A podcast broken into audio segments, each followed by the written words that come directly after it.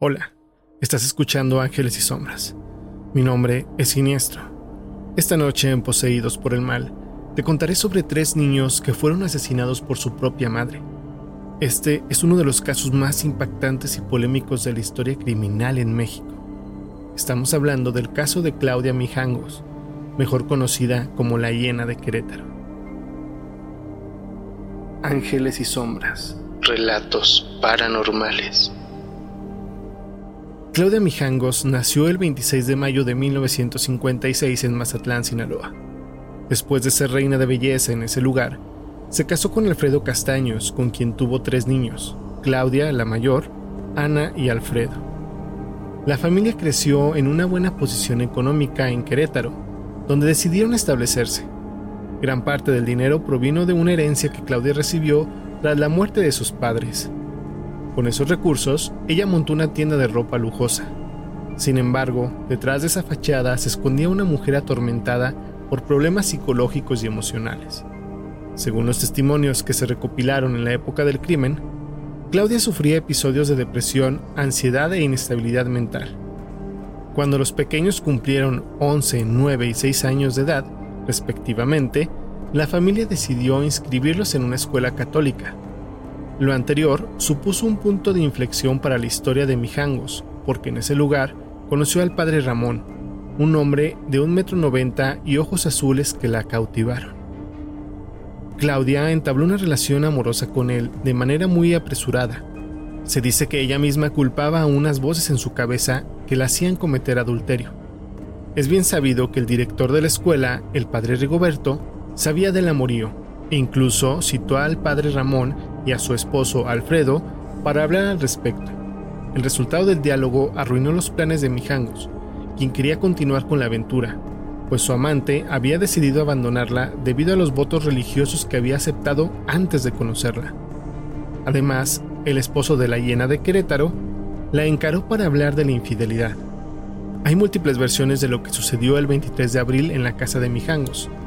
De acuerdo con la policía de aquel estado, Solo se sabe que Alfredo volvió a casa y dejó a sus tres hijos con su madre después de llevarlos a una kermés.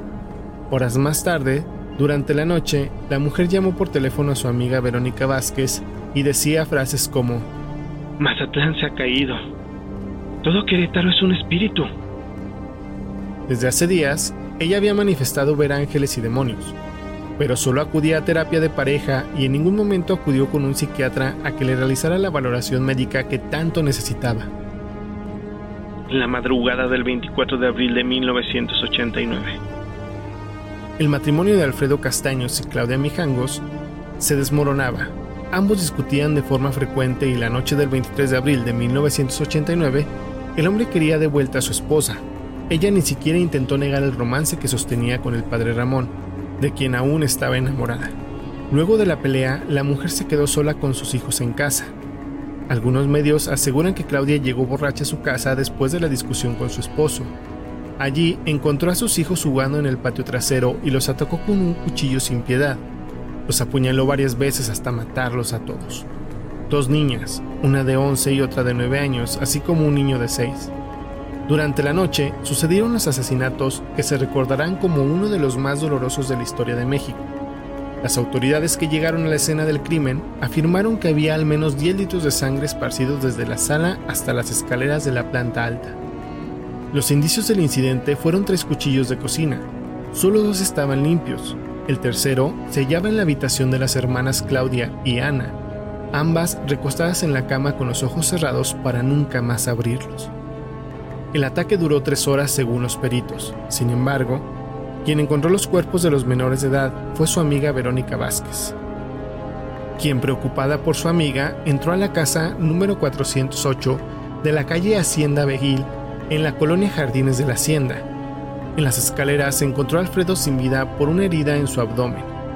La policía llegó al lugar poco después y encontró a Claudia sentada en el sofá del salón, llorando desconsoladamente.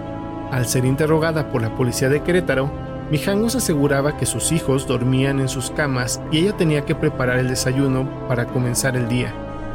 También se mostraba preocupada por llegar temprano a recogerlos en la escuela.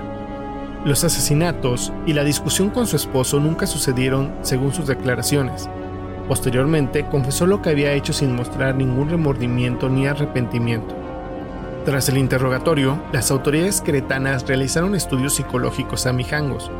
Los resultados revelaron que padecía epilepsia, condición mental que provoca pérdida de conciencia del entorno. Además, el psiquiatra Armando Fonseca la diagnosticó con personalidad paranoide y concluyó que se encontraba en medio de un episodio psicótico al cometer los asesinatos. El caso causó una gran conmoción en Querétaro y en todo el país. La prensa local le dio el calificativo de la hiena por la crueldad del crimen y por el comportamiento salvaje e irracional que mostraba durante las investigaciones. Claudia fue detenida e imputada por homicidio calificado, sin embargo, no estaba completamente responsable por su conducta debido a su trastorno mental. Los exámenes neurológicos determinaron que padecía epilepsia del lóbulo temporal y esquizofrenia. Tiempo más tarde, las declaraciones de Mijangos cambiaron. La más persistente se relaciona con las voces que escuchaba dentro de su cabeza.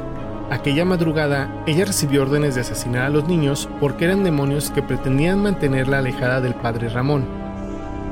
La condena de Claudia Mijangos. El caso de Mijangos resulta diferente debido a la presencia de enfermedades mentales. Las autoridades mostraron evidencias insuficientes para comprobar que actuó de forma consciente durante el crimen. Incluso las amistades de la mujer aseguraban que antes del 24 de abril de 1989, ella solía mostrarse como una madre cariñosa y responsable. El proceso penal fue difícil tras conocerse el estado mental de Mijangos. Comenzó en el penal de Querétaro, donde se discutía si la autora de los crímenes podría ser imputable. Después, en septiembre de 1991, se ordenó su reclusión en el anexo psiquiátrico del Centro Femenil de Readaptación Social Tepepan ubicado al sur de la Ciudad de México. Ahí ha permanecido para cumplir su condena hasta el 24 de abril del 2019, fecha de su liberación. Finalmente cumplió su condena por 30 años e ingresó al Centro Femenil de Readaptación Social Tepepan, ubicado al sur de la Ciudad de México. La sentencia para los crímenes con estos rasgos suele ser menor a un homicidio doloso. El juez dictó una condena de 30 años en prisión. Esta medida es la más alta para casos como el de Mijangos, Primero, permaneció un breve periodo en el Centro de Readaptación Social José el Alto en Querétaro. Luego estuvo en una clínica del Instituto Nacional del Seguro Social, IMSS, hasta llegar a la Ciudad de México por petición de sus abogados en 1992. En ningún momento recibió visitas de algún familiar o amigo íntimo, según información del diario La Prensa. Durante su tiempo en reclusión, Claudia Mijangos estuvo en rehabilitación.